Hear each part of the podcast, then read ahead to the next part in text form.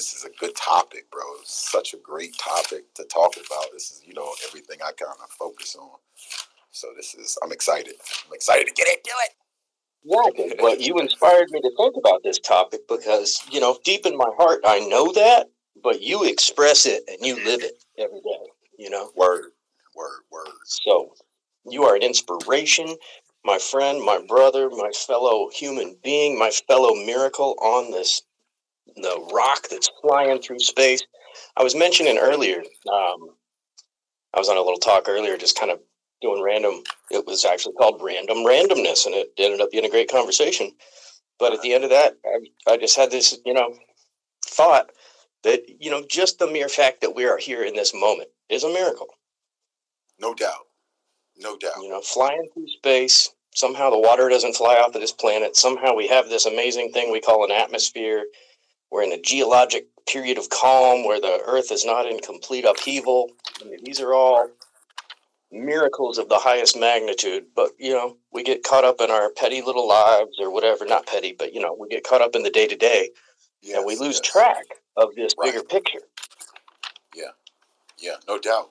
I mean, no one clearly, because my thing was, it's trying to find out exactly where it all comes from, and then I myself, my personal experience, right, just those things you just don't overlook, and I felt like through all my journey, right, through life, is the purpose is to live. And what is living? It's all in the mind.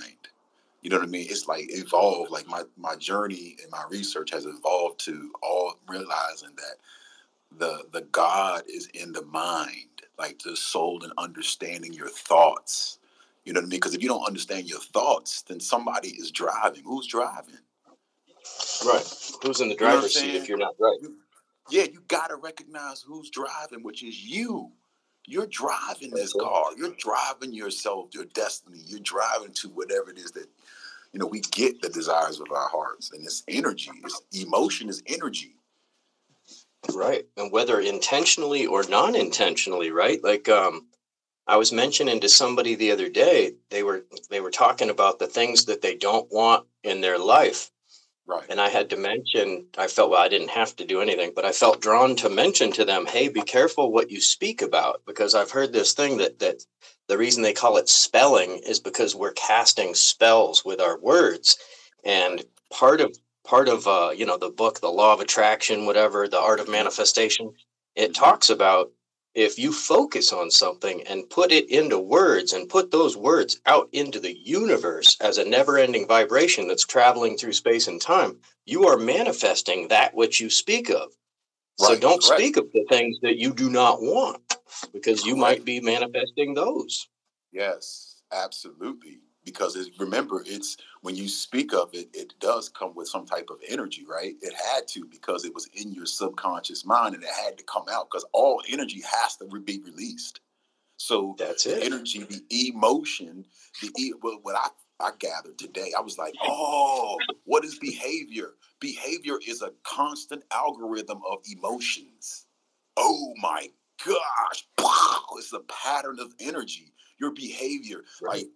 That's constant emotions and builds into a behavior. That's the algorithm. And you got to acknowledge if you don't acknowledge the algorithm, that's why we go through these ups and downs, because the algorithm is not acknowledged. I love that. That you know actions are an expression of emotion. I like emotion, put it into a tangible. I love that. And it just, it seems so obvious after you said it. Yeah. Corey, what is going on? We got Corey listening. How are you doing, Corey? What's up, Corey? Good to see you, brother. So good to see you. Angel, you are limitless. You are a limitless being. We all are. I believe we're all angels. And we need to find out, you know, life is the code. God brings the code. I mean, you know, this entity, this great divine spirit is in all of us and speaks through us. We're supposed to learn from experience, like, and like the purpose is to have the greatest experience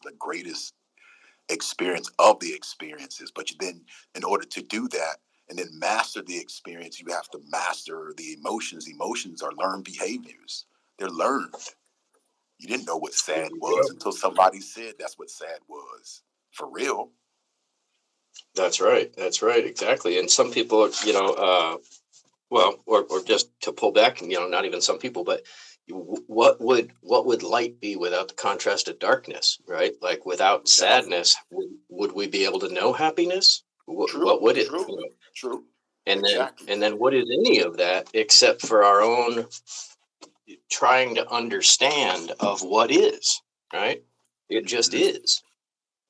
And then we put these labels on it to try to let our, you know, finite mind understand or wrap our heads around the infiniteness of being. And so we come up with these words: happy, sad, you know, evil, good. Yeah. You know? Yeah. Yeah. The language, the communication is just a form of how the brain sends waves of energy to one another. Just that's just how the brain it's funny because the brain is the fucking thing doing all the work, for real. Yeah, right. And the body is just a meat sack to tote around the brain, really. Right. Like the body is just a projector. It projects the energy that the brain creates. That's why I say we're like energy businesses. When they say mind your business, that's what I feel like it means. That's what the Lord said. It means to mind your energetic business. Like, what kind of energy are you distributing? You know what I mean? Right. Because what you keep suppressing, your subconscious eventually comes out because it's energy. You can't retain that energy. It has to come out. It will. You know, you may not yell at your boss, but then when you get home, you're yelling at your kids. The energy comes out. Right. And if you don't let it out in that way, then maybe it manifests as quote unquote dis-ease, right? As unease, as some type of physical ailment, right? Uh-huh. That's right. Because like you said, the energy will be released. It's whether we choose to release it or if we try to stifle it, then it's going to find its own release. Right, dude. I was watching this show last night, and it was about My Name is Steven. Do you remember that? The kid that got it was about this kid. He got kidnapped, and he was gone from his family for 7 years. And then he showed up 7 years later, but they in between the 7 years, this guy that took him took care of him. He didn't just treat him like he took care of him, made him feel free, and we didn't make him feel free, but he felt free with the guy. The guy let him do what he wanted to explore himself, right? Mm-hmm. So then when he gets home, the family's like all happy, yada, yada, yada. And I'm looking at this family. I'm looking at the mom, and she's got all these wrinkles, and I'm like, she holding something. She holding a lot of shit and showing all over her face, and she doesn't even know it. And then, like in the story, she didn't want no one to know about what happened to her son, but her son wanted the world to know. And she was no, keep it to yourself. And then she would go back and forth.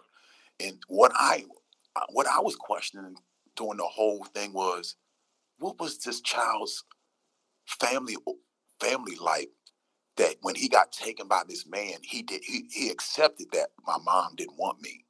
He accepted it and was cool with it. The kid. Right. So he had to been feeling some kind of way, because already something like in that household, the temperament in that household had to be rocky. They had 5 kids, and dad had a tendency to blow up on the kids, especially the older one, because the older one ended up killing 3 people, decapitating somebody's head later on. Oh my God. Talk about manifestation of something. Yes. Wow. And listen, and then they tried to, and the story ended like that. It didn't even go, like they didn't want to go into the parents' life. And it was like, because if you went into that shit, you would finally realize they probably, you know what I mean? Their actions had a lot to do with these children's internal, like, mental state. Absolutely. Bro, right? I was looking at that show. And my friend was looking at the show, and she was like, oh, yeah, the mom is this, and she's the best. And I was like, I don't know about that.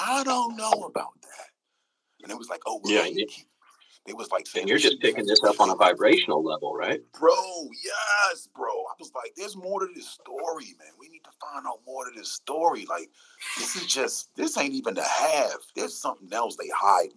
Something's, Children just don't grow up and turn into murderers, man. They don't. No, that's the whole nature versus nurture thing, right? Like, how much of it is just the chromosomes that you were born with, and how much of it is the effect your environment had on those chromosomes, right? And I believe it all has effect on the experiences and how the child in raising the child, like, you know, how to understand their mind. If they don't understand their mind, they'll take hold of anything. They'll take hold of any program that they see that the person that's bigger than them is saying to do. That's right. That's right. Because we assume that somebody that has more years on this planet is wiser. Right. And that's not always the case, you know, but we model. We model after that, as especially children are sponges, and they're looking for direction and for things that they can model. So if they're not given, they're manipulated by fear, because as a kid, you know, you feel, you know, this person is stronger than you, helpless as a child. So you just, you know what I mean? You're right, and you're reliant on food and shelter, and Mm-hmm. I mean, childhood is especially exceptional in that regard, because, you know, it's the time in your life when you're reliant on somebody else for basically all of your well-being. No doubt. One question I had was, you know, as children, when you see a child, you know, you have so much compassion, love, you know, you smile, you're looking at the child, you're like, oh, when does that change? Because every child, an adult is a child. It is that same child. You know what I'm saying? When do we stop caring for the person like that? And why do we stop doing that? Wow, that's a great question. I've never really considered that. But you know what I'm saying? Yeah, I know exactly what you're saying. Exactly. When do we lose that acceptance and that basically that unconditional love, right? Right. When do we lose that? Because everybody and start judging, and you don't even have to know the child, and you look at him and go, oh, and you are willing to sacrifice and save that child. Like you will help a child. Everybody will help a child, but won't help an adult. Why? Right. Exactly. Why do we have that instant reaction to want to help that child, but then say, you know, you could fill anything in this blank, but why do some people look at a homeless person with a bunch of judgment, disgust, or this or that? But you look at a child with all this openness and love. Mm-hmm. Right? Where does that come from? That's a great question, my friend. That's where we disconnect. I feel like that's where we disconnect. I don't know when, but that's the disconnect from the divine spirit. That's a disconnect. Whatever we disconnect that and separate, that's when we disconnect, because we all are children. So if you were to mentally connect back as everyone as a child, then you're smiling at every person. Right. And you're acknowledging that everybody has the potential for greatness and for change and for, you know, unrealized potential. Yeah. Yeah. Wow. The mind is a child. It can be reconditioned. I truly believe that. You know, I've been asked before, like, well, do you believe in you know, that for example, that criminals can be rehabilitated? And I truly believe that anybody can change on any level. And there's many, many examples that we've been shown throughout history and documentaries and things like that. I watched this program on meditation brought into prisons and the profound effect that it had. So, you know, these are people that society's thrown away, written off, given up any hope on, and these people are changing. And some of these statements these people made were so inspiring that it just left me with like, wow, how dare we write somebody off? Right? How dare we write off somebody's potential? Right.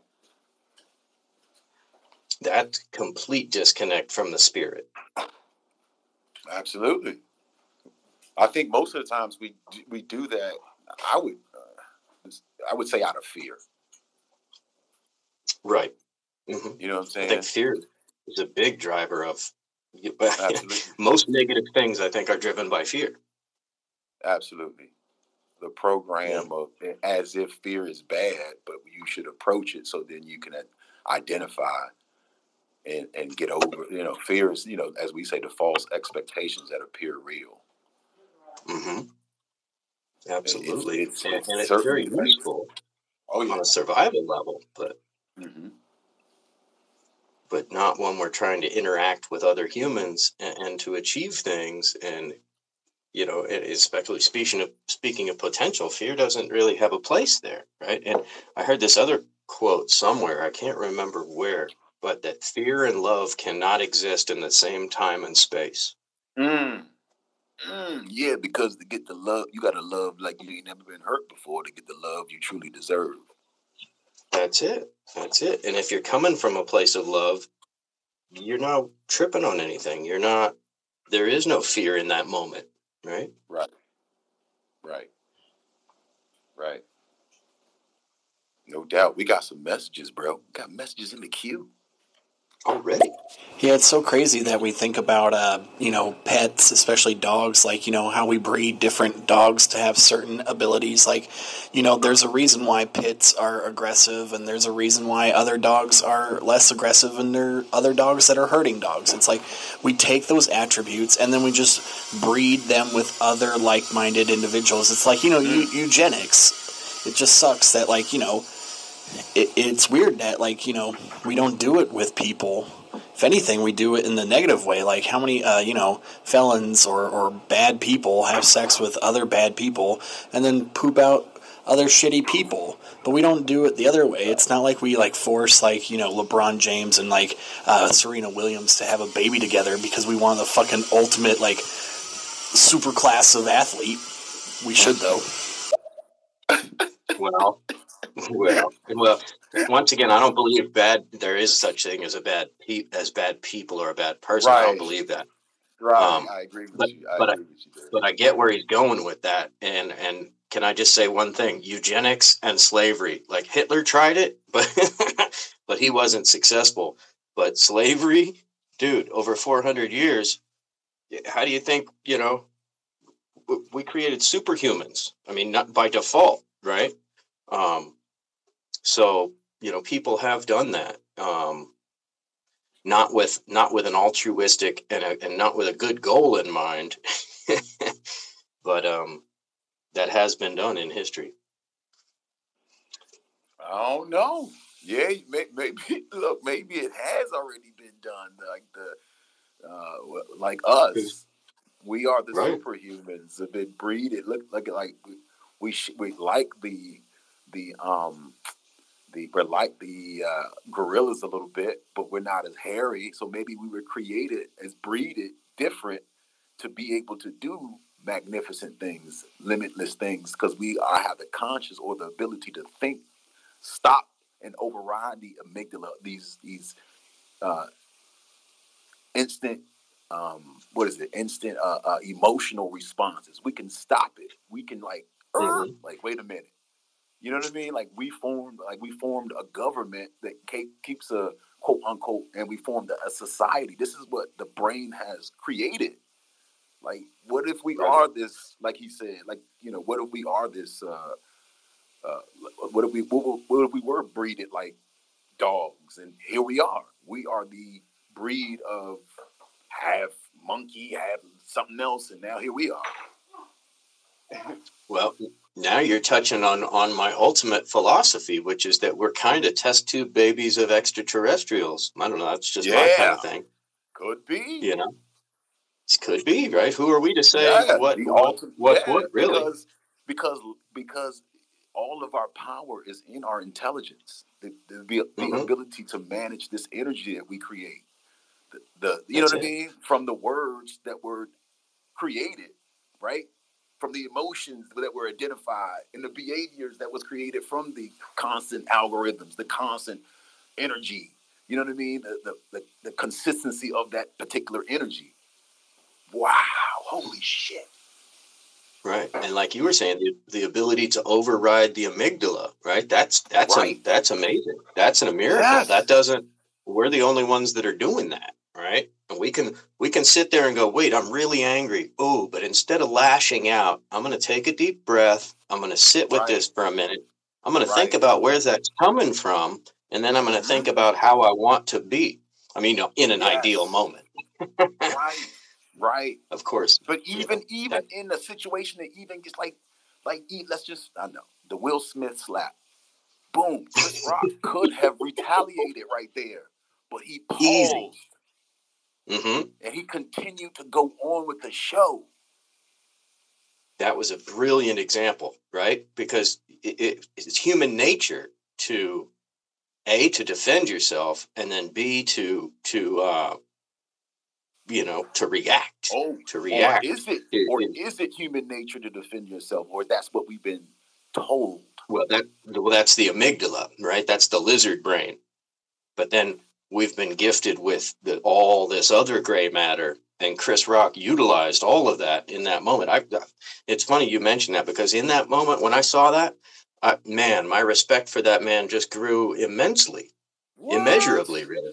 I was like, for Chris Rock, I was like, what a dignified response, you know, like, wow, like what an example of what it is to be a good human being. Right. You know? Yeah, no doubt. And Will too expressed what it was to be a good human, because he was crying. He felt remorse. I know he didn't mean to do what he did, right? And he showed remorse. He showed like humility. He showed that deep down inside, that's not him. You know what I'm saying? Right. Like you could see it. Like it deep down, it wasn't him. Like really, there's something else going on. You know what I mean? Like there's something that overrided. Hey, you're the greatest, Will, of all time. Something stepped in at some point in time, and he believed less than. He believed whatever that was over him feeling like he was the greatest, one of the greatest. Something. Right. You know what I'm saying? So like going through something. Like you were saying earlier, everybody's got that child within them. His child came out for a second, right? Oh, yeah, okay, yeah. So he's probably never addressed that.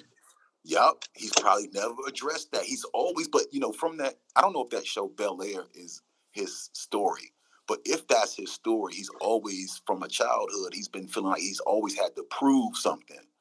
He's always had to prove himself. And that comes from somewhere probably not being heard, because I used to feel like I was told I always want to be proved right. I always want to prove myself right to people. And I don't, to think about that is, I guess there is, so you can get some frustration when you're talking and nobody's listening. And it's like, what you're saying don't make sense. That is frustrating. And you're like, I know I'm not crazy. You know what I'm saying? Right. We've all had that feeling, I think. You know, maybe Will's dealing with that, you know, still not being heard or not having the opportunity to really be comfortable and talk, like really air out his shit. You know what I mean? In a safe place. I heard somebody hypothesizing that, talking about something that Will had shared earlier on about his childhood and about how his father was abusive towards his mother and how he always wished he would have stood up more. Oh, see? There it is. So there it is. His woman was getting abused, albeit in a very minor way, with a joke. But it went back to his mom and like, oh, hell no, not again, right? Yep. That explains everything. Doesn't it? Yes, totally. Yeah. When I heard that, I wanted to give the man a hug, you know? I was like, oh, dude. Totally. Explains everything. Totally. something he has not dealt with closure on. He's taking it as he's taking like it was his fault. He's taking that responsibility. He's been beating himself up probably and hiding it through comedy and acting. Yeah, right. Mm-hmm. Kind of like the same case with Rob. That's, maybe Robin Williams is going through something like this. And these, Will right now is giving us a cry for help. Robin Williams probably gave a cry for help we wasn't paying attention to. Like these stories I'm watching. The stories I'm watching, people like, oh, we didn't even know it. We didn't know it. We wish we would have asked more questions if I would have known. Right. Like, what? He was right there in your face. He was right there in your face. Yeah. And I heard it. I'm good at remembering quotes, but not so good at ever remembering where I heard them or read them. And one of them relates to that. Like sometimes the funniest people are the ones on the outside, are the ones that are hurting the most on the inside, which is why they feel a need or a desire to make other people laugh, to try to bring happiness. Right. Right. Yeah. And it seems Robin Williams embodied that, Right. Because I think he said something like, everybody always want to know about the roles I played, but no one ever really wanted to know about me. Right. Oh, that's right. I heard that. And my heart sunk right when you said that. And it sunk when I initially heard that. Like, because that's heartbreaking, right? Like, oh my God, like I've done all these amazing things, but you don't care about me. You just want to know about Ms. Doubtfire, about Morgan. Entertain us. Right. Entertain. Exactly. We're like the Romans, and watching the Romans, the fight, like David and Goliath. All these people are just looking at this man taking on a fucking lion. That ain't fair. Right. And everybody's like, go, yeah. And then they're going to go to church, like right after that. and completely forget about that poor person as a human being. Exactly. Yes. It's like it's like dance, monkey, dance. We want, come on, that's a creature, that's a living. Come on, right? Exactly. So that's what I'm saying when we talk about pointing fingers at the government, we point fingers at these stars, we point fingers at the media, and it's not their fault. We have to take accountability also. On all levels, whatever level that you are mentally on this journey in life, because there's levels to opening up different, like I say, transcending the different consciousness, levels of consciousness. So, there's levels, and in those levels, though, still everybody, it's like, man. Oh, let's go to the messages. We got messages in the queue, bro. Yeah. Let's do it. Shout out to the panel there. Shout out to Love Art Network and another thing, and with Dave. Dave, I would dare to say, bro, there's one attribute you left out when you said about damn society giving up and throwing away. Also, that attribute would be society is also part of the cause for those guys that are locked up. You can't be in charge of setting the laws and teaching and so forth, and not in charge of the effect. It's cause and effect. So the thought process that led a person down that path, or the simple fact that one has to be an adult and has to be able to acquire thousands of dollars to be able to defend themselves. So there's a contribution that society or the status quo of society has, and the responsibility of those that's incarcerated. I could not agree more. Brilliantly said, Corey. I could not agree more. Exactly, because every cause has an effect, right? Cause and effect. It's like a, I don't know, rule of physics or whatever, right? It's the pebble in the pond. You throw a pebble in the pond, there's ripples.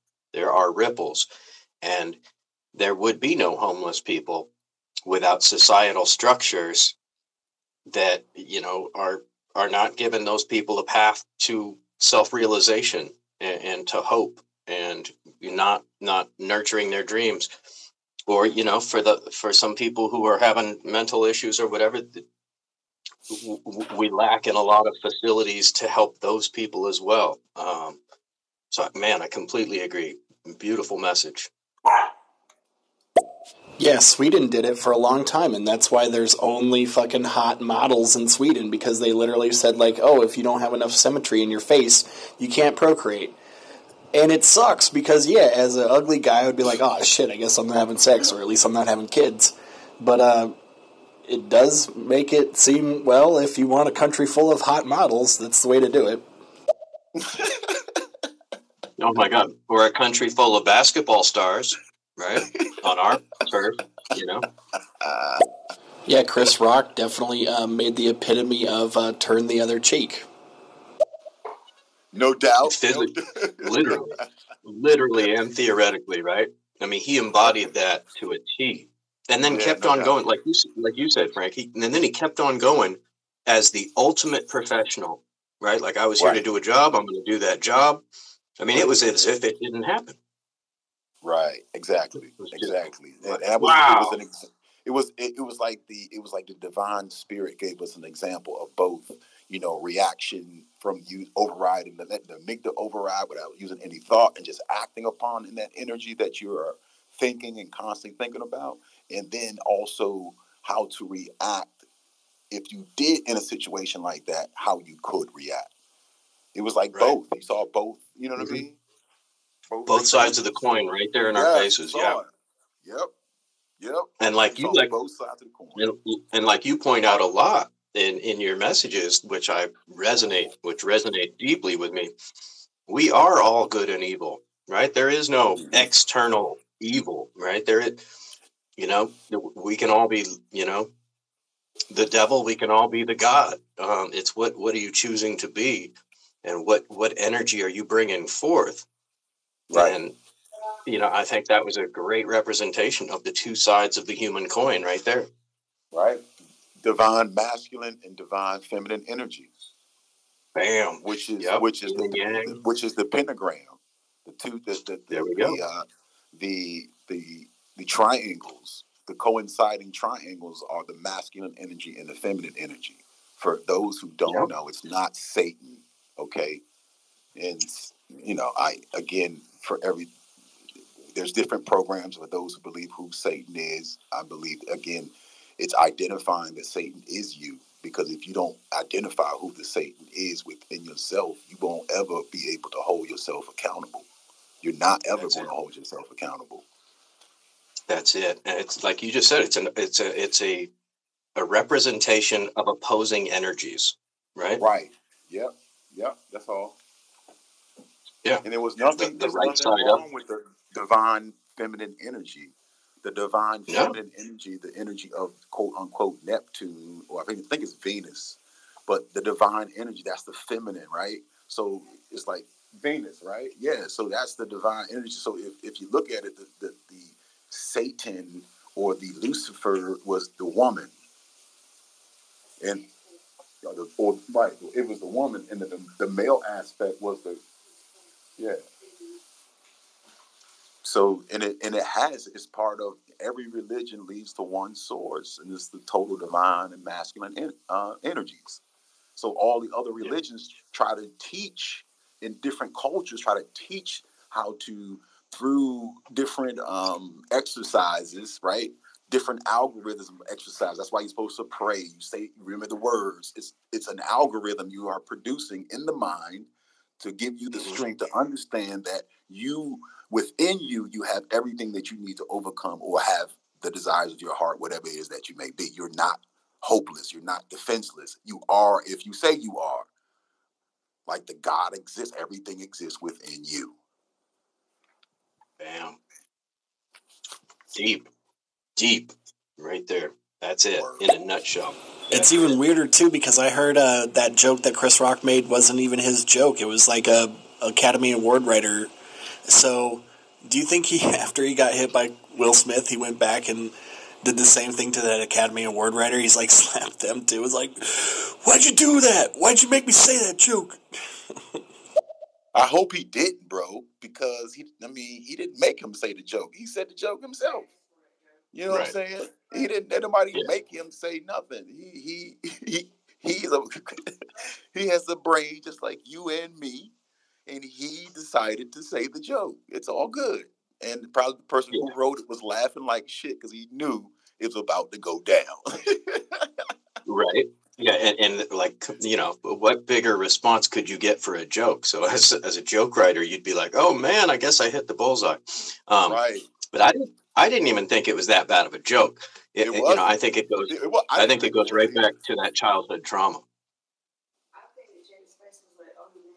Yeah, Jada. Yeah, Jada Pinkett looked at Will like, "Oh, you think it's funny?" You're like, because he was laughing, and then she looked. He was. Like, oh, that's funny to you, right? And at that moment, Will Smith had to make a decision. That's right. Does he want to get some punani for the rest of his life? Right.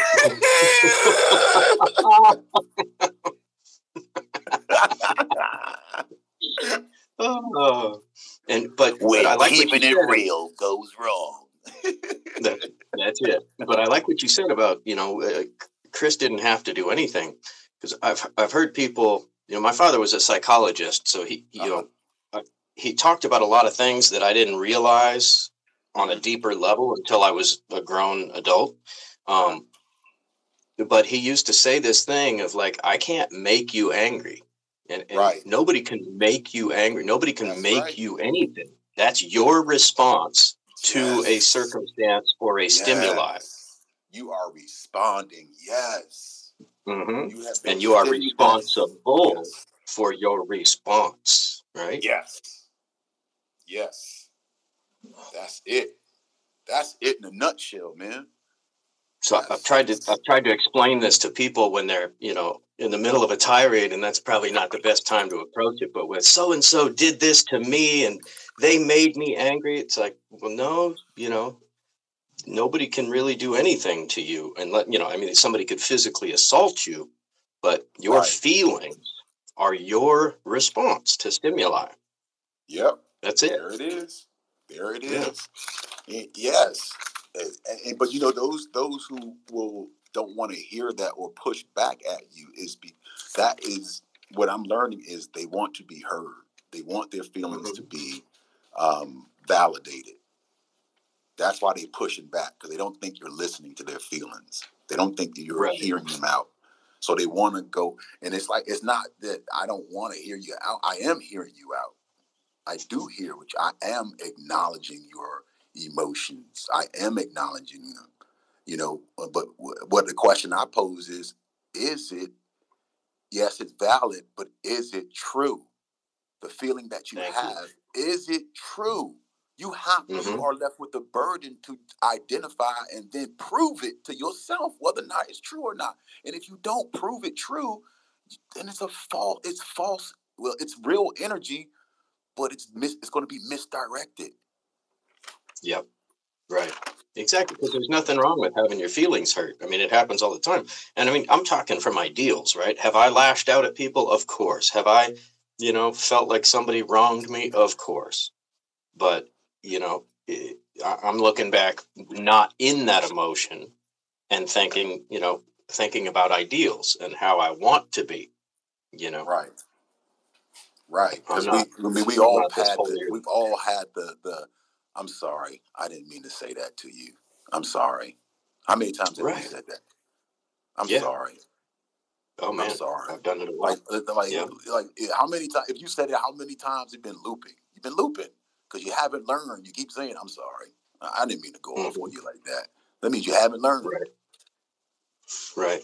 Exactly. So that lesson keeps coming back. Yeah. Yep. It keeps coming back because you have not pulled it from the root. The weed. What you did was weed whack it.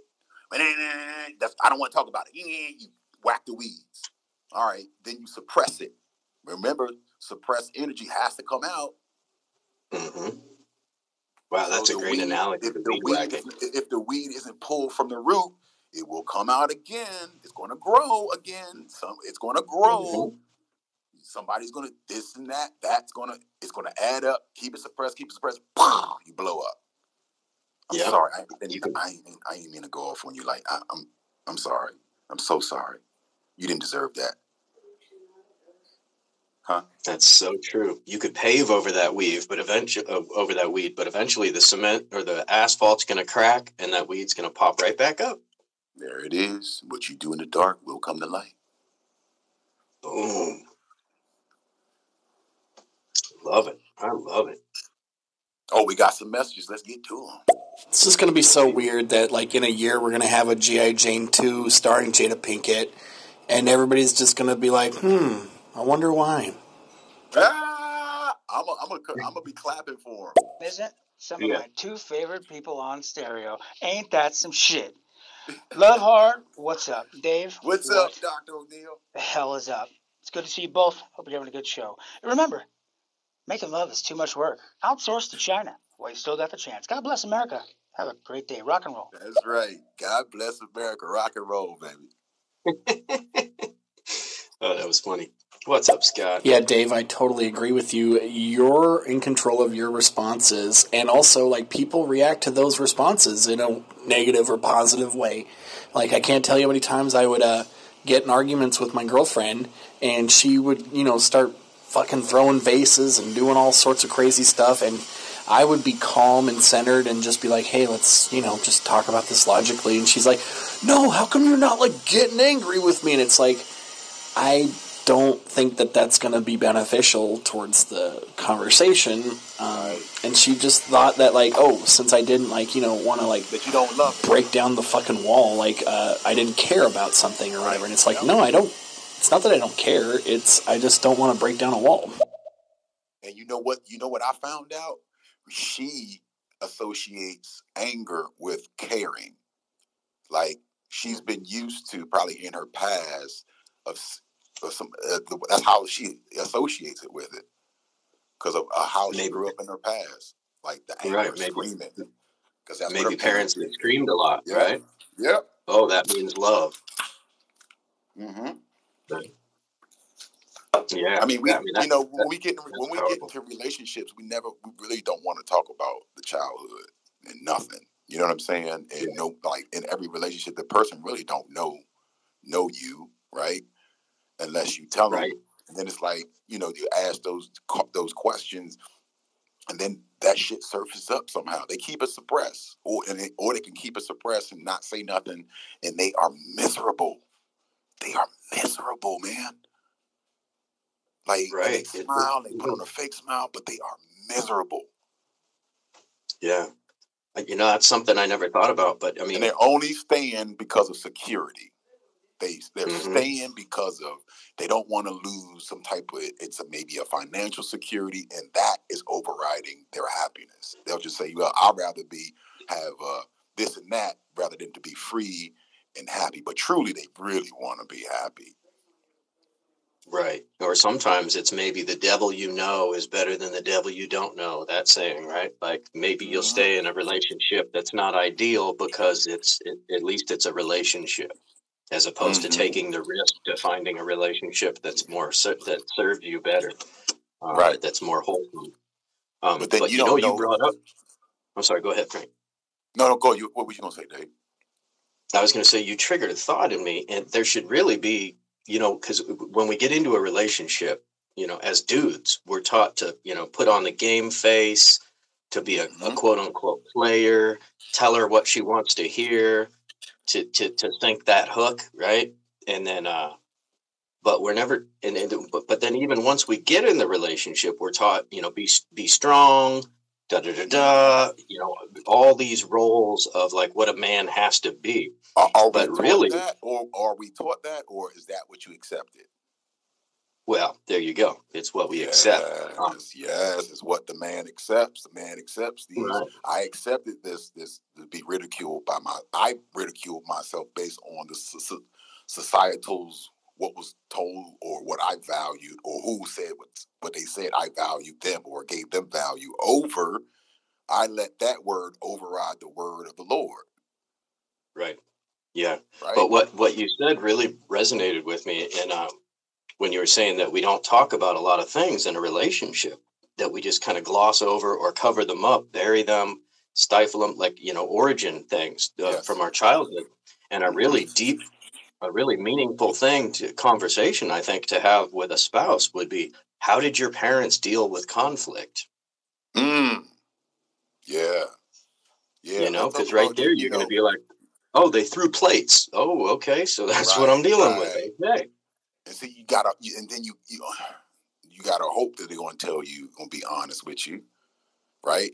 Because some people are ashamed, maybe ashamed of their life or how they played their childhood, and ashamed to tell you what they experienced. Ashamed to tell you that their uncle pulled their butt cheeks apart and looked at their ass, and you know what I mean? Like, they're scared to say that. You know what I mean? Because of their own judgment within themselves. Within themselves. It's not you. It's the internal talk. It's the internal, like, the internal struggle, the internal fight. Don't say that. Don't say that. Don't tell them that. You know, they don't need to know that. They don't need to know that. They don't need to know all that. Right. You know what I mean? That's the program that we have adopted. Don't tell them everything. Everything ain't for everybody. Right, right. Yeah. And as opposed to just accepting, right? And you know, because we all have whatever that is that we're like, oh, I need to guard that one thing. Everybody's got that one thing, right? Everybody. It just might that's why Jesus said, "Ye without sin cast the first stone." Can't nobody say shit about nobody. Right. We can. The truth is, yes, we can. We have opinions. Yes, the truth is, boom, we can talk. We can open our mouth and use words. That is true. But the teapot, I mean, it's an oxymoron. How you going to be judgmental on somebody and you sin too? What? Exactly.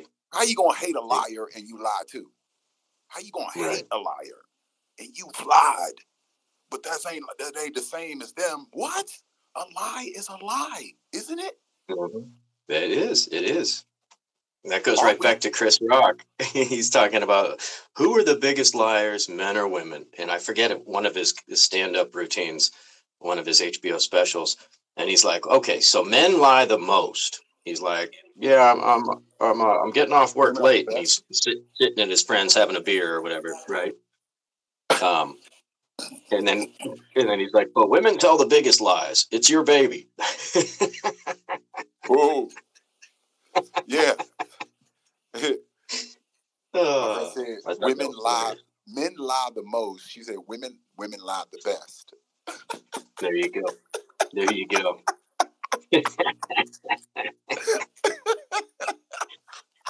Oh, I love it. There you have it. We're on an even playing field. Exactly. Divine masculine, divine feminine. Yeah. And we need both. Yes. Right? Yes. You can't have a circle with both exist within self. Both exist within self. That's the thing. Yeah. You have to find men are pushing away the feminine side. Women push away the masculine side.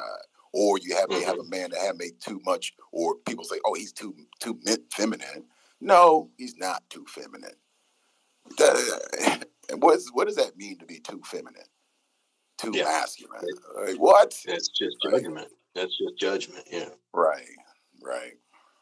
Because it is. It is what it is, right? So for us to place judgment on that, that's us not accepting what is.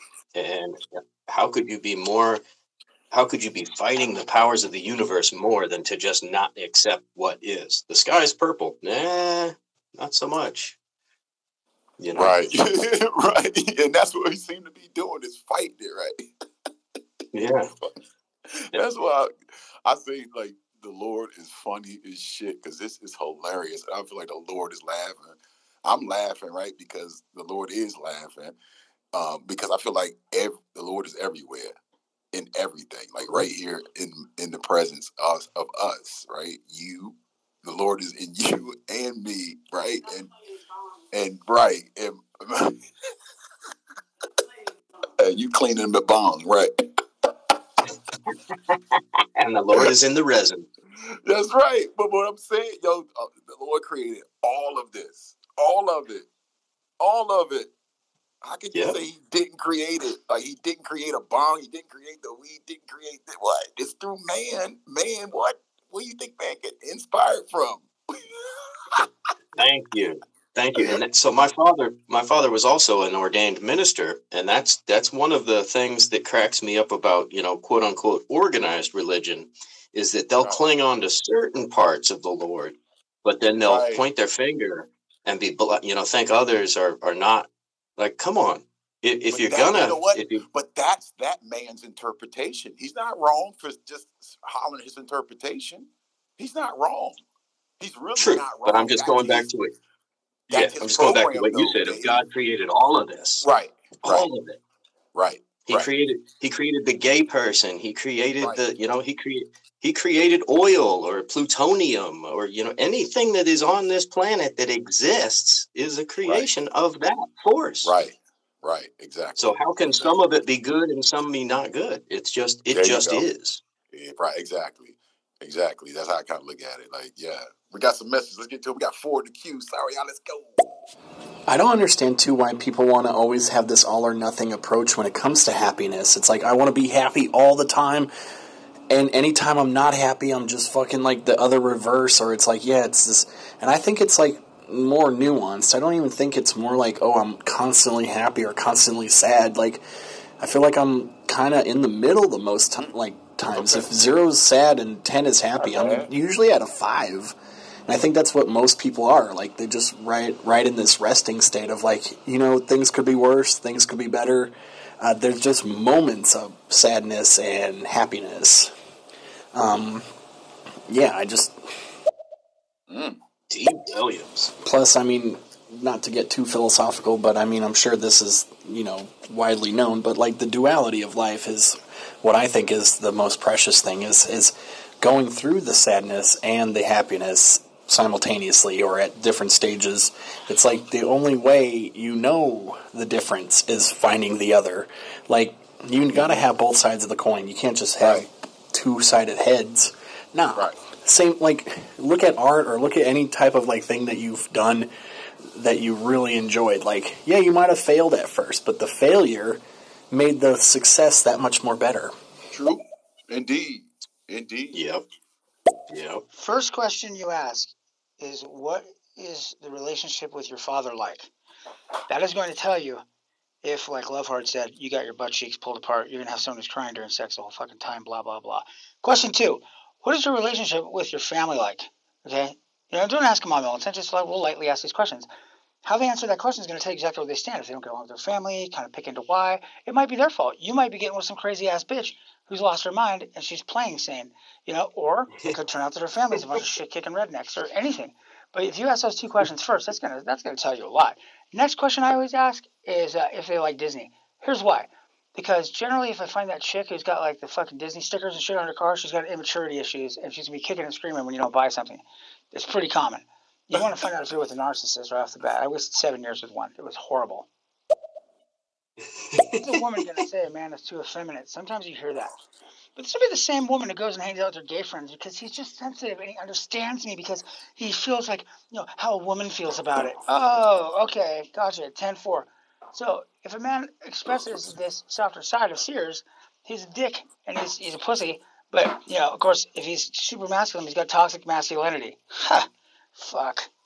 You know, I was just thinking about that when you guys were talking about, like, if God created everything, like, he created the good and the bad all at the same time, or it's not even good and bad, it's just relative. But with that said, like, if, you know, there's certain people out there, the trans community, that they feel like they were, you know, born a different gender, that's on God, right? Like, you would think that, like, God would know how to put people in the right body. Like, if I, you know, made that mistake 1,000 million times at my job, I would have been fired by now. I don't know. Was it a mistake? Because he made the human and he made the brain. That was all he was designed. And that's what he designed. Boom. Wow. Right. That's it. Maybe it's us thinking too much. Yeah, the brain is supposed to process the experiences. So if a child is not taught that he or she has the ability to how to process the experience, they are subject to whatever their fear or whatever that may end up being. Like, you know, a man that likes other men, there's nothing wrong with that. That's just the program that he chose. That's a program mm-hmm. he chose to and that's a program in the brain, in the mind. I don't know if that's what they call it, genetic. I don't know about genetics with that. I think that's programming. You know, that's from experiences. You usually, like, I'm not gonna say. Well, in most cases, when a woman has gone to the other side, she's been hurt by a man. Like, she's been abused, or well, not to say the other side. When I say when a woman sends to stay with a woman, they feel more secure with a woman. Like, or the man that wants another man. Maybe he's been hurt by a woman, like been hurt multiple times, or maybe treated or I don't know, abused. Or again, it stems from childhood. Yeah, it stems from childhood. Or maybe they just like the other person. Maybe they just like the other sex. Maybe it had nothing to do with it. They weren't interested in the sex. It was about the brain. Like, they was interested in the intellect, and you know, they were attracted to the intellect and the mind. And it just happened to be the same sex. I don't know. We got to ask them, but they do have a story, and all stories should be heard. You know, people's stories should be heard. They should be able to talk about it.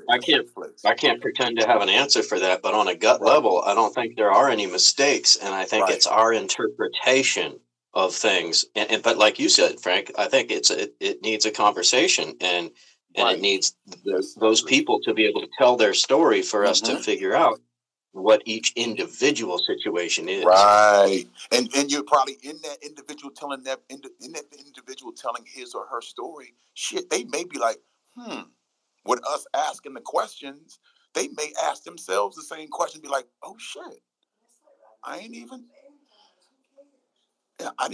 think that. I'm just saying, me as a minister, I mean, if I'm talking to somebody or counseling somebody, that's the questions I'm gonna go into. I'm asking those questions because those are very important questions. Yeah, true that. Yeah, and I don't pretend to have all the answers, but I like asking questions. Absolutely, data is everything for me. Like, you know what I'm saying? That's why humans are so interesting. They're interesting, mm-hmm. right? You want to get to know somebody. Like, hey, how you doing? Like. How was your, you know, where you grew up? Where'd you grow up? Well, tell me about your childhood. And then some people are like, damn, you're asking a lot of questions. You're getting all personal. It's like, damn, I'm sorry. I'm trying to get to know you. Yeah, I just like to know what makes people tick. Right. What is your thing? What are you guys' thoughts on, like, you know, the whole nature-nurture thing when it comes to identical twins? Because I feel like you literally had the exact same genetics. You're literally the same person, you know, genetically speaking, and you had the same, you know, nature or nurturing. So, like, how come certain twins end up completely different? Like, one is totally introverted, the other's not. And it's like, where did that come from if they're exactly the same person and in the same environment? The brain, my friend, the brain, how that the child receives the data. Oh, everybody, what they say? Oh, what was it? What I'm supposed to say? Everyone, this is the response. This is the actual, hold on, where is it? Shit, I had it written down. The response. Everyone, I know, I should know it by heart. Oh, I should know it by heart. I just wrote it down. This is practice, though. This is practice. You call me Reverend. Sometimes... Wait. Here it is. It is. The response to that is, hold on, I got it for you. I promise you I got it for you. Oh, shit. Where is it? It's all good. It's like, it's just basically, damn it, where did I put it? I was looking for it. Damn it. I know my comprehension is all off, but it was basically saying, like, everybody has their Oh, everyone's story and abilities, limitations are different, and that's okay. That's what you tell the narcissist. Right? Which is the narcissist in everyone. In order to receive it, just say it like that. That's the response. Everyone's story and abilities and limitations are different, and that's okay. Yeah, exactly. And even with identical twins, they're not identically the same. They're not. They have different brains. Still nuances. Yeah, they have their own mind. They have their own brain. They're their own individual. They have their own ID, right. System. They're their own computer to process. They're their own programmers. So then it goes to how the teacher taught both of them, because they can't. A lot of times we tend to think that all kids supposed to because we're all different, that means as a teacher, you're not supposed to just one thing for all. Or if you do it like that, it's like, hey, everybody sit down. This is a lesson. You control your brain. You are this. You know what I mean? But if you don't do it like that, most parents or parenting is do as I say and not as I do. Yes. And that's for all of you. And regardless of how the child is receiving it, they don't think about it, how the child is receiving it. They just put it out there. It's just projection. Mm-hmm. This is how I grew up. This is how I felt, and this is not happening. Ah, there it is. Deal with it. Right. I'm an adult. I know. You don't know yet. Yeah. It's just like, yeah. Okay. One of my favorite ones when my parents used to throw out was, because I'm the parent and I say so. I'm like, well, that just doesn't work for me. I've always been a questioner, and for a long time, my mom appreciated that. She always taught me question authority. Well, that came back to bite her in the ass. Yes, my mom the same way. Bro. My mom was, ooh, boy. She's a tough cookie, man. Mm-hmm. And I, got that from her. I adopted that programming, and I pose those questions right back on her, and very stern, just like she is. And she she looked at me like I was the devil. I mean, you know what I mean? Like I had 9 heads, and I was like, and? Well? Right. Because why? Because I said so. No, that's not a why. No, that's not cool. You know what I mean? Yeah. That's not cool. It's not cool at all. I don't agree with you. She's like, what do you mean? You were born, you black, you get 3 strikes against you. I said, I don't agree with you. That's not true. How dare you that you don't know? I'm like, why are you yelling? I'm not yelling at you. I'm listening to everything you're saying. You don't have to yell. I'm right here. Because you're not listening. Yeah. I said, listen to what you're saying. You said, I'm not listening, Ma. I'm listening. I'm right here. I hear you. Yeah. Just because I don't agree with you doesn't mean I didn't hear everything that you said. Exactly. And it's like, so busy yelling, you not listening to me, but okay. Yep. We got a parallel universe right there, brother. No doubt. No doubt. Let's get these messages. I have nothing against the trans community, but I will state this. If you're a man and you walk down the street squawking like some sort of dodo bird, people call you insane because you're telling everyone you identify as a dodo bird.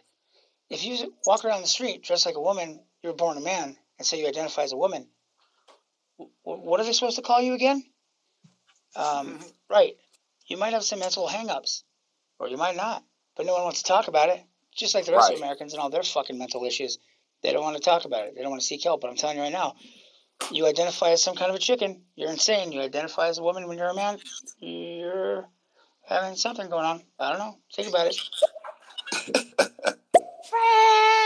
Frank! Dang! Did I get that right? Is it Dave? And another thing? Did I get that? I hope I did. And another thing! That's wise. This is why I stick with what I'm used to saying.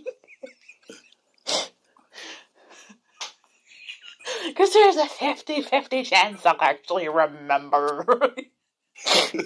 How are you gentlemen doing? Hope you guys are doing fantastic. Thought I'd chime in and thank you. Yeah, I totally agree. your feelings towards something or whatever is just, you know, whatever you feel. Like, I'm not saying there's mistakes in nature for sure. You know, if you were born trans or gay or whatever, like, I'm sure that's what you are. Like, of course. But it does seem like the, you know, organized religion definitely has you know, criticisms over that. You know, look at Leviticus, obviously. So it's like, in a weird way, it's like there's this weird contradiction of like, yeah, God might have made you that way, but you need to, he did that because he's testing you. He's, you know, making you feel that way on purpose, so you choose the right way, so to speak, or whatever. Like, I don't know. Like, obviously, we've evolved to not think about Leviticus that way anymore. Yeah, that's what's even weirder for me, especially if you get into, like, you know, astrology. Two identical twins that were born 30 minutes apart, some astrologists might say, like, oh, yeah, they could totally be different because obviously they have different rising moons and all these different things. But also they're, you know, generally speaking, the same sign.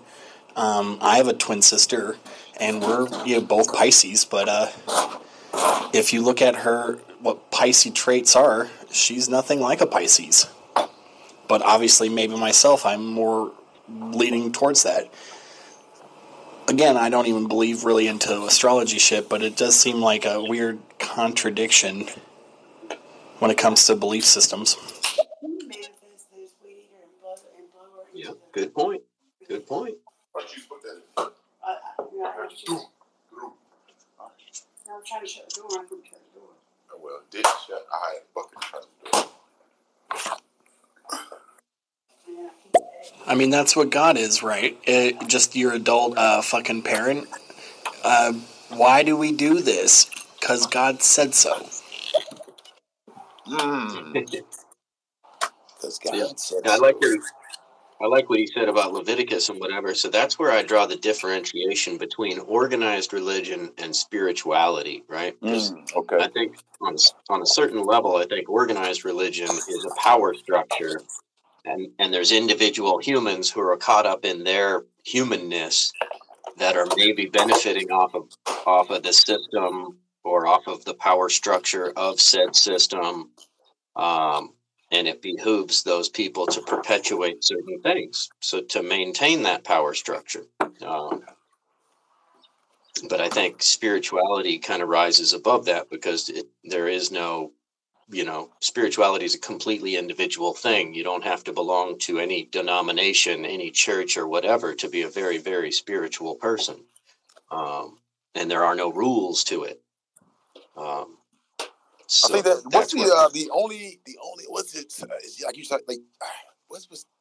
I think I was looking at Luciferism that talks about like expanding, talks about the intellect, and I was like, wow, okay, I'm feeling that, but you know, all religions lead to one source, and it's up for the people to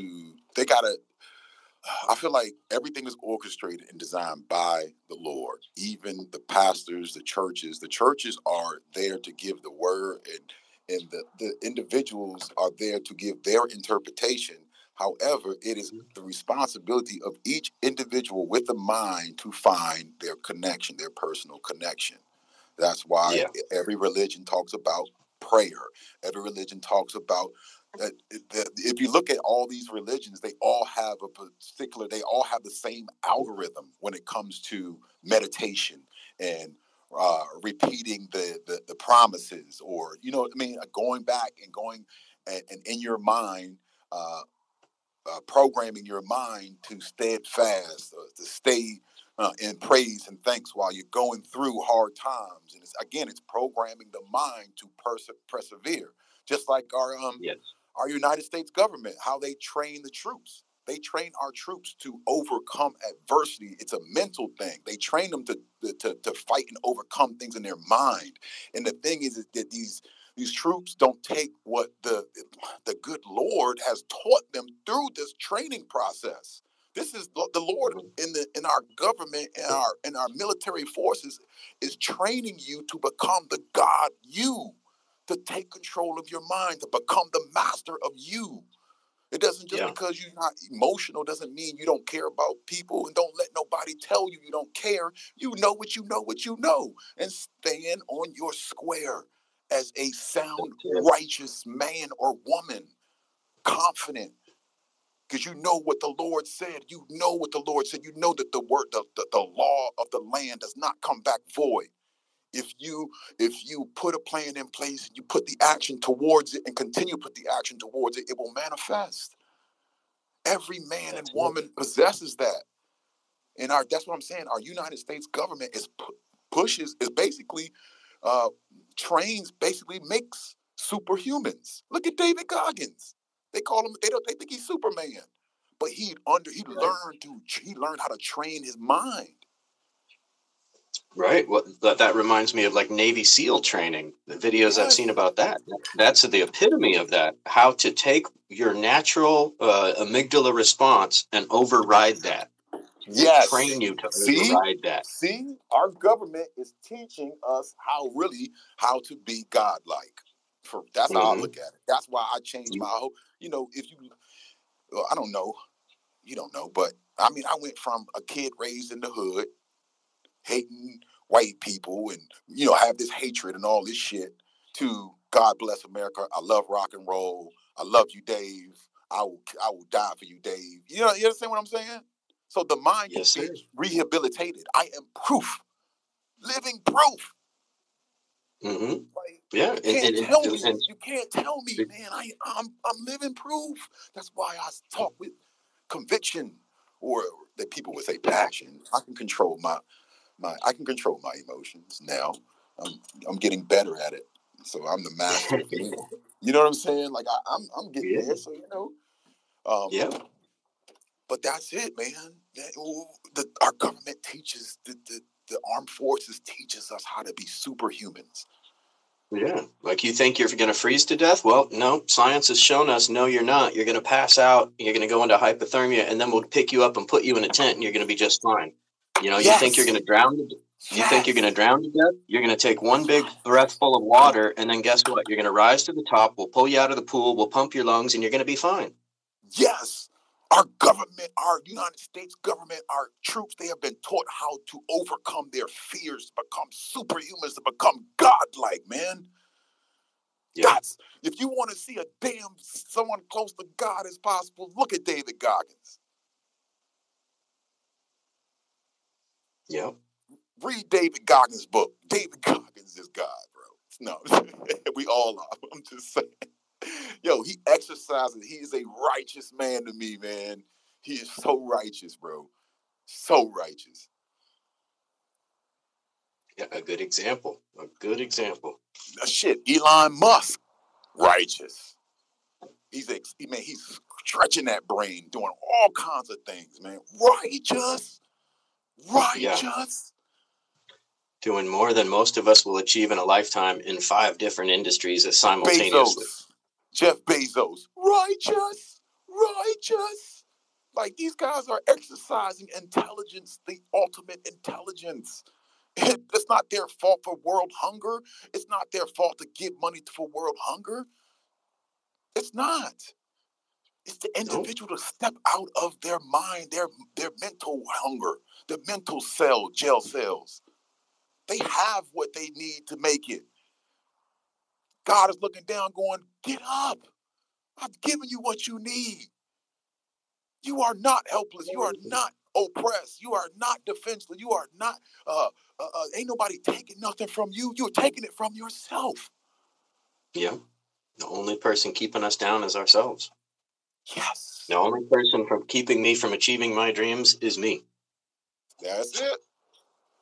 And the sooner you understand that and accept it, that's when you start accepting your power. That's what I'm trying to get.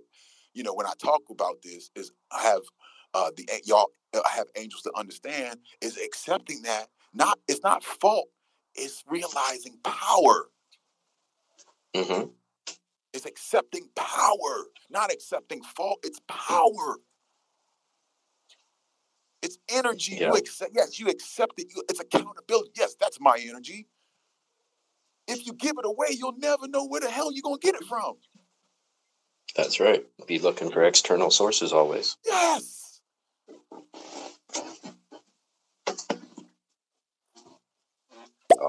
Wow, Dave, I never thought about it until this now. Like, when you said about the individual when it comes to religion. But, like, yeah, that's so weird because most progressives or liberals would say that they're, like, all part of, like, the community. They're all part of, like, you know, the group.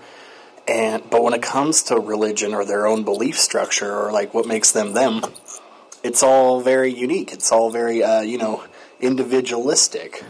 So it's like, okay, I find it very fascinating that you can think of, like, me being me as individual, like, when it comes to, like, what I believe in.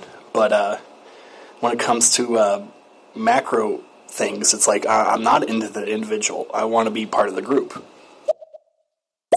But then, like, you know, conservatives or Republicans are the exact opposite. It's like, I'm very much into the community when it comes to my religious and, like, you know, philosophical beliefs. But when it comes to the government or the macro society, I'm all for the individual. Weird. Yeah, well, I mean, you know. It's really the same thing at play, though, isn't it? Right? We all feel comfortable being part of a group. But because, you know, and that, part of that's training, right? Like, that's the only reason we're a successful species is because we work together really well. Or we also feel like we want to be a part of a group because of fear. We don't want to single out. You don't want to single out. We don't want to be singled out. We don't want to stand different than the masses. Again, we are creatures of habit. If everybody else is doing it, usually that's when everybody else accepts the terms. Oh, wow, everybody else is doing this. Well, I guess I'm supposed to do it. So you accept that program. You accept it. I saw this psychological experiment that proved that. And it was they had somebody purposely give a wrong answer. Like, what color do you see? And then everybody adopted their answer to fall in line. Like, if 3 out of 5 people said, you know, it's purple, it's not blue, then the other two changed their response to align with the group.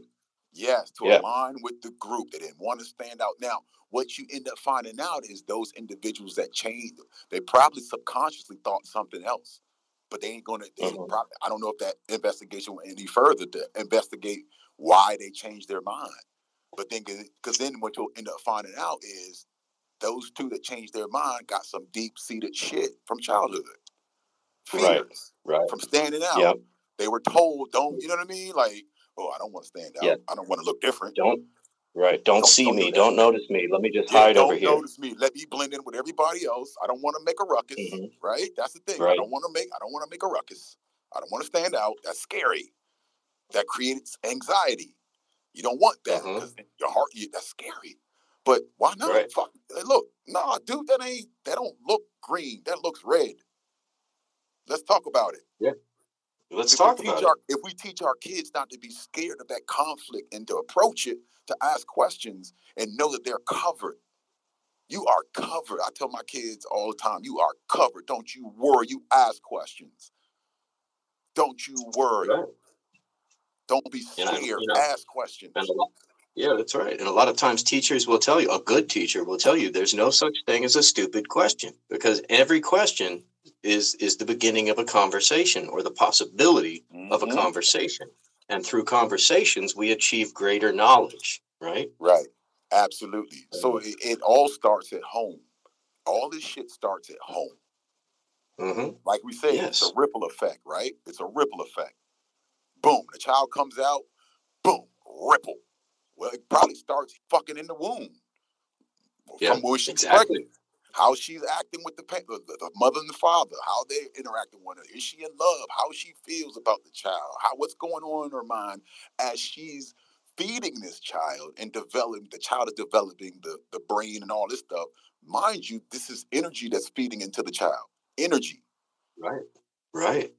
Exactly. Like on a like scientific level or chemistry level, cortisol, right? The fight or flight hormone. If a woman's going through a bunch of stress when she's pregnant, then she's probably producing more cortisol. That's going to show up in the milk, right? Or in the amniotic fluids, even, right? Right. right? I mean, yeah. I would think. You know what I mean? I would think. I don't know. I'm just that just question just came into my mind, right? Yeah. But it makes sense. It would make sense, right? And even like if it doesn't, like I was telling like I had a show earlier. I was on a show a couple of days ago, and I was talking to these kids. Well, I was talking to these kids, yeah, because I'm 47. I know they were younger than me. And I was like, they were saying, the one young lady was on there talking about how she was upset. The guy called her early in the morning, and it messed up her whole morning. And I was like, how you blaming it on him? It's you. You messed up your whole morning. It wasn't, and they were offended or on the defensive with me. They were like, oh, he's got, that's, what do you say? Positive toxicity. And I was like, what? I was like, that don't even make sense. What is that? That doesn't even exist. So then I asked to come up to the panel. When I came to the panel, I was like, what is positive toxicity about? And she was like, oh, you just, you know, you think. And when I read, it inclined me to read up on it. And I read up on it, Dave, it's like an oxymoron to me. It doesn't make sense to me. Yeah. I looked up the definition of toxicity, and that's poisonous, and positivity. How can positivity be poisonous? That's oil and water. They can't mix. I'm like, how is that? Yeah. So when I was reading about it, apparently it's how people feel. Basically what they're saying is, you're not validating my feelings. Thank you. What? Thank you. Yeah. That's not my job. You're not validating my... Yes! That's what I was like. Wait a minute. That's exactly what I'm saying to you, young lady, young man. It's you, not me. You're saying, right. I'm toxic, positive. It's just a word or a phrase to throw in to get the hell out. I don't care. I want to be like I want to be, and I don't want to change, and I want to complain. Let me complain about it. And then my thing is, where is it getting you? What is it going to get you? It's like trauma. It's like another word for trauma bonding. Yeah. Right. But what's the end? What's your end? You know what they said? They said that it was equivalent to gaslighting. And I thought gaslighting was a lie. They said that toxicity is gaslighting. It's like, whoa, what the fuck? But that's what I'm saying. You see all these programs that are out here that people take, they digest. Like, these kids are digesting this shit. Toxicity, like toxicity, like what? And it's been proven. It's been medically proven, scientifically proven that positivity is critical. Not only critical, but it manifests in physical ways. Dude, life force. Like, it creates life. Things, yo, bro. You know what kills me about what you just said, though, is how she said, you know, this person called me and ruined my day. Well, first of all, you didn't have to pick up the phone. That's exactly what I told her. Second of all, you could have said, hey, I don't have time to talk. There's a million ways to handle that. But, like, it goes back to, like, you made me angry. Like, no, I didn't. You made me late for work. No, I didn't. You picked up the phone and chose to chat. I was just reaching out to call you because I care and I was thinking about you. Right? Or I was going through something and I wanted to lean on you as a friend, once again, because I care about you and I value your opinion and our friendship in that deep level. So I share things about me with you, right? That's a gift, man. And so to turn somebody's gift into a negative, man... Where's that mirror? Where's that mirror? Yeah. Oh, let's get through these messages. Woo, man. Yeah, I think that's why that's why everybody loves TikTok, is because TikTok is like the biggest amalgamation of like being yourself, but also being part of the trend or the group simultaneously. It's like, oh, I will be myself in this video. But, like, I'm going to use the same audio and the same premise. Like, I'm going to do the same challenge or trend or dance move. But it's going to be me that does it. So, I think that's, TikTok has definitely found that niche of just, like, satiating both sides. They don't look at it that way. It's good. That's and an point. Even better teacher will say there's no such thing as a stupid question, just stupid people. Yeah, isn't it weird how you can develop things in the womb that you wouldn't outside of the womb or whatever? Or like, yeah, just your experience in the womb changes you. Like they say if you listen to classical music in the womb, it makes you smarter. But the weird thing about classical music is that it also played at a high enough volume makes homeless people not want to sit in front of a 7-Eleven. So it's just weird how things can change you over time in different ways. You would think that like the loud classical music would make the homeless people smarter. Well, it's called algorithms, young man. It's called algorithms. Yeah. Patterns. Decibel. Yeah, music is a weapon. Yeah, the blame game. The blame game is crazy. The blame game goes anywhere from this guy ruined my day by dot, dot, dot, or the earth is flat. Oh, the earth is flat. Okay, well, how's that affecting your life? Like, come on. What does that mean? That you can't succeed in life because some secret agency that's made no contact with your parents, grandparents, their grandparents, their grandparents, grandparents at all are somehow oppressing you, or I don't understand. But there are so many parachutes that people have to get out of going for it. And when you look at people like Bezos, you look at people like Elon Musk, they don't have those. They just shut down that feeling and they just go for it. You know, go for it is everything. Balls are everything when it comes to that success. And they all achieved it within a lifetime. You see that? That just comes from sitting down, stopping your brain, and thinking about a single thing, like online shopping, things like that. Right. Push your car. And going for it. And God bless America. Yeah. God bless America, man. No doubt. I feel like toxic positivity kind of does make sense in a weird, small way. You know, I do stand-up a little bit, and, you know, there's so many times when, you know, I fail and stuff, and people say, like, man, you're amazing, you're the best, like, don't let it get you down, and they try to stay positive, but it's in a weird way, it's like, that's not going to help me get better. Like, I'm not saying you got to be a dick and go like, you suck, you fucking idiot, you should quit. But also, like, there's a tact, I guess. Like, sometimes I don't want to hear the positivity all the time, like, when it comes to, like, hey, guys, you know, if nobody said this in a while, like, you're the best. You're amazing. Don't let anybody tell you any otherwise. And it's like, okay, cool, I'm glad that you said that. But also, would you say that to Hitler? Would you say that to Jeffrey Dahmer? Like, just be you. You're the best. Yeah. I think a true friend just reacts the way that you want them to react. So, like, if I know I fucking shit the bed at a stand-up show and my friend was there and they said, like, hey, man, you know, you can get them next time. Like, I know you're funny, but, like, yeah, not all shows are great. That's a better response than, like, man, you're amazing. I don't know why they didn't laugh. It's like, it's just a weird difference in, like, trying to get that person, you know, like, you know, help them or support them. It just seems like one is very fleeting and very surface, like, doesn't really matter, and another is like, no, you're actually my friend, and only my friend would really say this. That's okay. Okay, that's interesting. Yeah, I think at the core it's the same motivation, though, right? Somebody's saying, like, oh, dude, you're the best. Because they want that for you, and they're wishing you well, but they just don't know how to articulate it, and maybe in a different way. Right. And that's what I'm saying, like, D, like, you're saying the way that you want them to respond.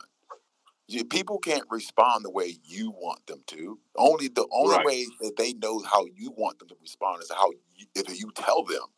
So you have expectations that aren't being met, and now it's causing some kind of I would think some kind of frustration, like, because you have expectations already. Right. That's one thing I've learned. I mean, that's what it sounds like to me. Is that when you one thing I've learned is and this is another quote that I got, you know, from meetings, but expectations are premeditated resentments. Right? You're wanting something from somebody, but you're not telling them what you want. You're just expecting it. Right? How can I do what you want me to do if you don't tell me what you want me to do? Ooh. And then when you tell somebody to do something, they still ain't responsible for doing it. Right, exactly. Because that's just a request. And there's two answers to any question, yes or no. That's right. That's a request. You're sitting in an email for a request. Right. We're not picking up the request line today. Sorry. Just kidding. Plus, I think there's a difference between supporting and being an actual fan. Like, I know, like, my mom is a supporter of my comedy. Is she a fan? Probably not. Same thing with most of my friends or most people that I know. Like, they'll definitely be like, man, you're doing comedy? That's awesome. Keep going. But would they ever, like, you know, come to see my show? Probably not. Would they ever share one of my comedy videos on Instagram? No.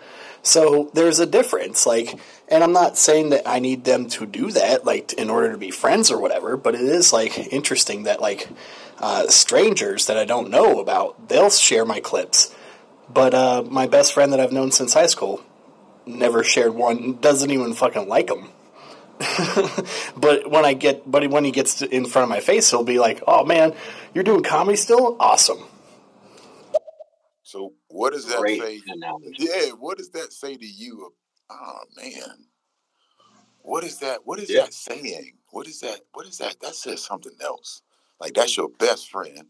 Your best friend. What's the best friend? What's a friend? What's the definition of a friend?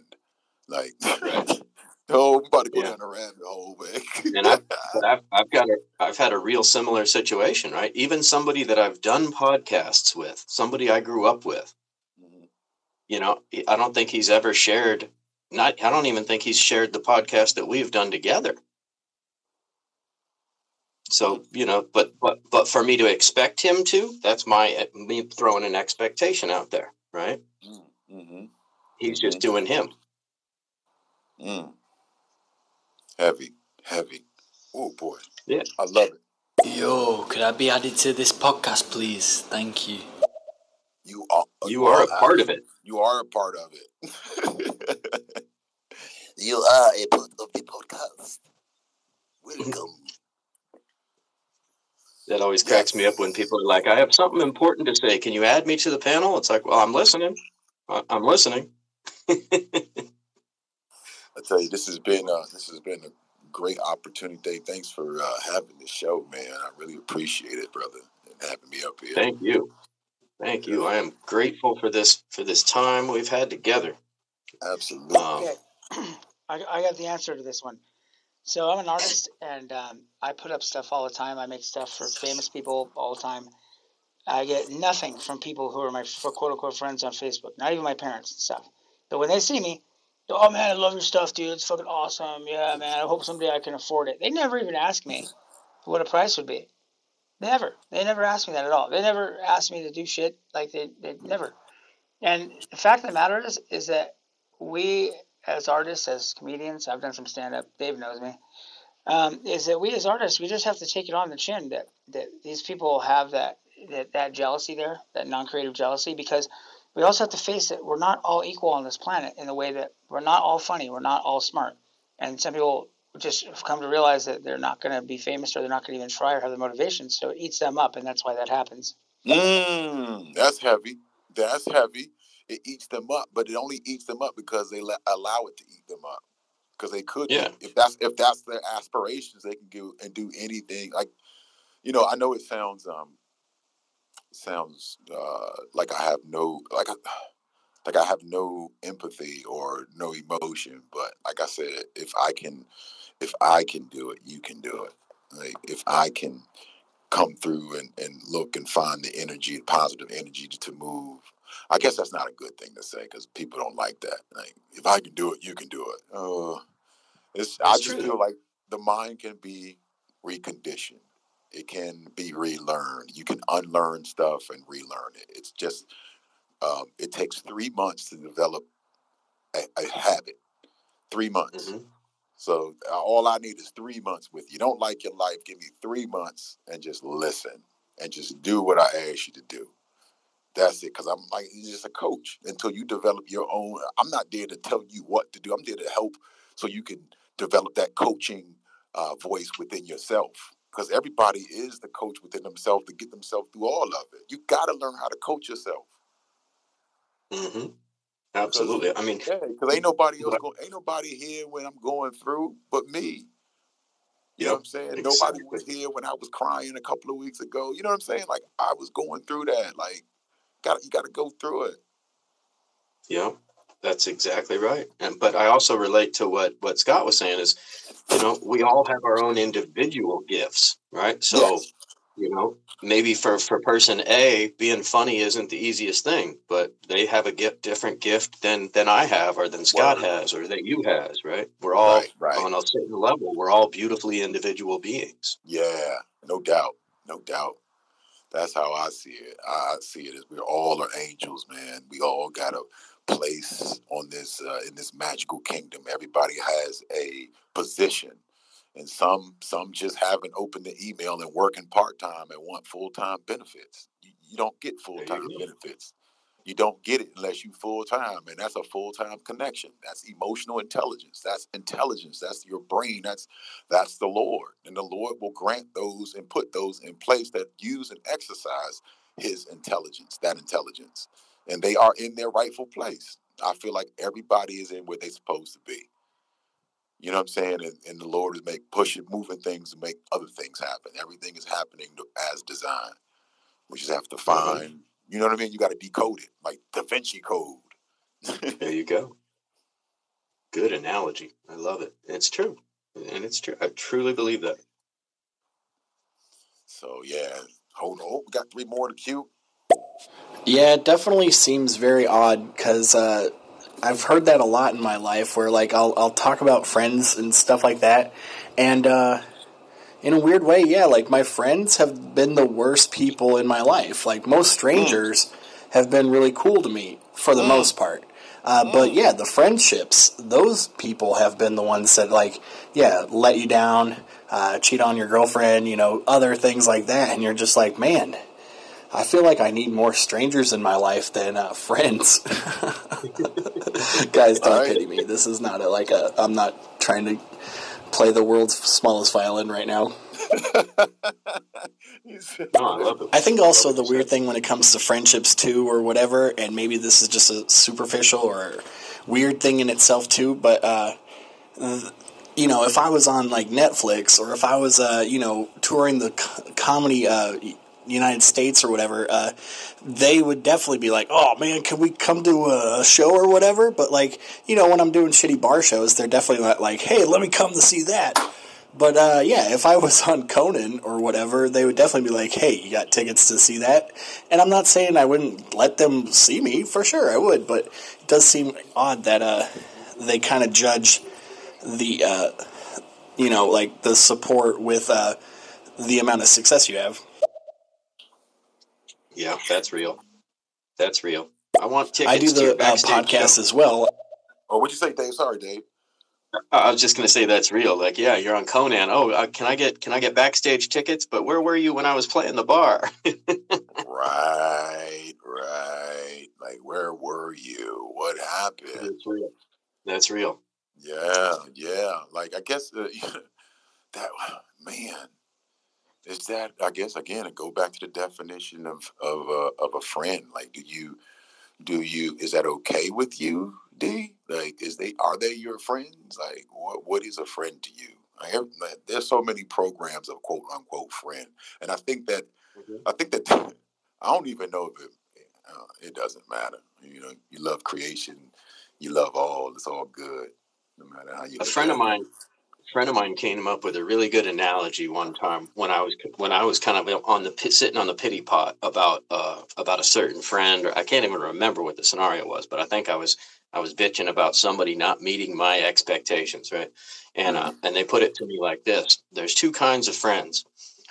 One, you know, like, so the analogy is you're about to fall off a cliff. And there's two kinds of friends. One will reach their hand out without even thinking. The other one will pull their hand back. Doesn't mean that the one is not a friend. You just need to know what type of friend they are. Yeah. Like, which algorithm are they on? Which program have they chosen? Right. Yeah, exactly. Yeah. And then you know how to move. You know how to move with them, because you know the program that they've chosen. Right. That really helps. And they choose that program for different reasons, right? Of course, for mostly fear. Yeah, like you were saying earlier. Yeah. Oh man. Oh, this is great. Yeah. When it comes to living your life and trying to be, successful or trying to keep looking at the bright side, I like what Rudy Francisco says. He's a poet, and he said in one of his poems, "Life is a gym membership with a very complicated cancellation process." I like that. Great. That is great. I like what Matt Breuger said when it comes to being friends. He's when you're a child, it's so easy to find friends. Oh, you like orange soda? So do I. We're best friends. Oh, you live 2 doors down from me? We're best friends now. Right. But, when you're in your 30s, especially 40s, you're totally, you think of it more like a job interview where you're we're not really looking for any friends right now. Nope. Come back when, in 6 months, maybe I'll be, accepting some friends. But, nah, right now. And then there's a lot of qualifications. You look at that resume and go, oh, wow. Yeah, it says that you cheated on how many people? Yeah. I don't know if I want to be your friend. Mm. Oh, you don't? You had a fraud case against your employer 5 times? Yeah, we're looking elsewhere. It's so true. Oh, that's so true. That means that we tend to pick our friends based on our experiences of protecting the inner child, aren't we? Mm-hmm. Mm-hmm. Mm. Yeah, that's the same thing I was thinking, but you eloquently put it to words. But it's programming, right? Oh no, because you got to jump over these 3 hurdles, or you got to fit through these 3 gatekeepers, or for some reason, right? Right. It's not good enough that we get along, right? Right. We didn't need any qualifications for the Lord to befriend us. Right. Oh, and man. Ooh, this is heavy. My favorite is, oh, yeah, bro, what's up? Here, I want to go see your show. Well, it's got a $5 cover. Okay, yeah, I'll be there. That $5 hinders people from coming to check out their BFF, quote unquote. However, they'll spend $5-$10 a day on Starbucks, not think twice about it. It's fucking bullshit, dude. That's why I just pretty much I'm out there, use your talent, dude. Don't focus on them. It doesn't really matter. It's funny. They all come around once something happens. Once I started selling shit to famous people, oh man, I can't hear enough about it. Oh, I'm dude, your shit's so good. Blah blah blah. Who gives a fuck? I can't care less. Yeah. So true. I mean, I was sang in a band for a while, right? And I quit making. At first, I would call every single person that I had a contact number for and be like, "Hey, my band's playing at this place, this date, this time, $5 cover, whatever." It was usually a $5 cover. It's funny he says that, but eventually I quit calling because I was like, "Oh man," because it's me putting out an expectation, right? If they really wanted, they'd ask me, right? So it's putting out an expectation, and then I end up setting myself up for a letdown when they don't show up. So I just quit doing that, and I would be stoked at the people that did show up, if anybody, Yeah, yeah. I'm sitting here thinking, I'm like, should we just continue to knock on the door? Should we continue just to invite? Because if they're our friends and we love without conditions, we just continue to send an invite and continue to do what we're doing. Eventually they'll show up. You know what I'm saying? Yeah. Eventually they'll show up. You just continue. Yeah. If you want them there, right? If you really want them there, you take the power and manifest and get them there. Right. So you stay doing what you're doing. Right. It just depends on what you want. You know what I mean? And don't be attached to the results, right? Right. There you go. Mm. But, we're all human. We're all human. And I think, the more artistic, maybe the more sensitive, So I know I fall into that. Practice, the more we keep the awareness of this, the thought process and controlling and managing the thought and the emotions. I think that the more we continue to talk about it, the more it becomes the awareness spreads over time. You know what I mean? Yeah, absolutely. So yeah, it's all by design, man. It's all good. It's all good. It is. Yeah. Oh, we got two more to queue. What up, Dave? Yeah, I definitely need a bridge troll that asks you 3 trivia questions in order to be my friend now. Like, ooh, what is your favorite Marvel movie? And then 2 other stupid questions. Yeah, what are those people that just want to be, like, noticed? They're like, oh, I have no intention of going to that show or that, like, you know, party, but I just want to be invited. Like, what is that? Like, no. Like, if I invite you 3 times and you say no, I'm not going to invite you the 4th time. And then when I stop inviting you, don't get mad at me because I stop inviting me or in you or whatever. It's like, no. Like Dave said, like, if you wanted to really go, you would hit me up. Also, I don't know. My sister's a lot like that. She just wants to be included and but never do anything. You know, my girl just peeped to me. She was like, maybe she has social anxiety. Yeah. You ever thought about that? And she can't always get in the car because, you know, and she doesn't feel comfortable telling nobody she gets social anxiety.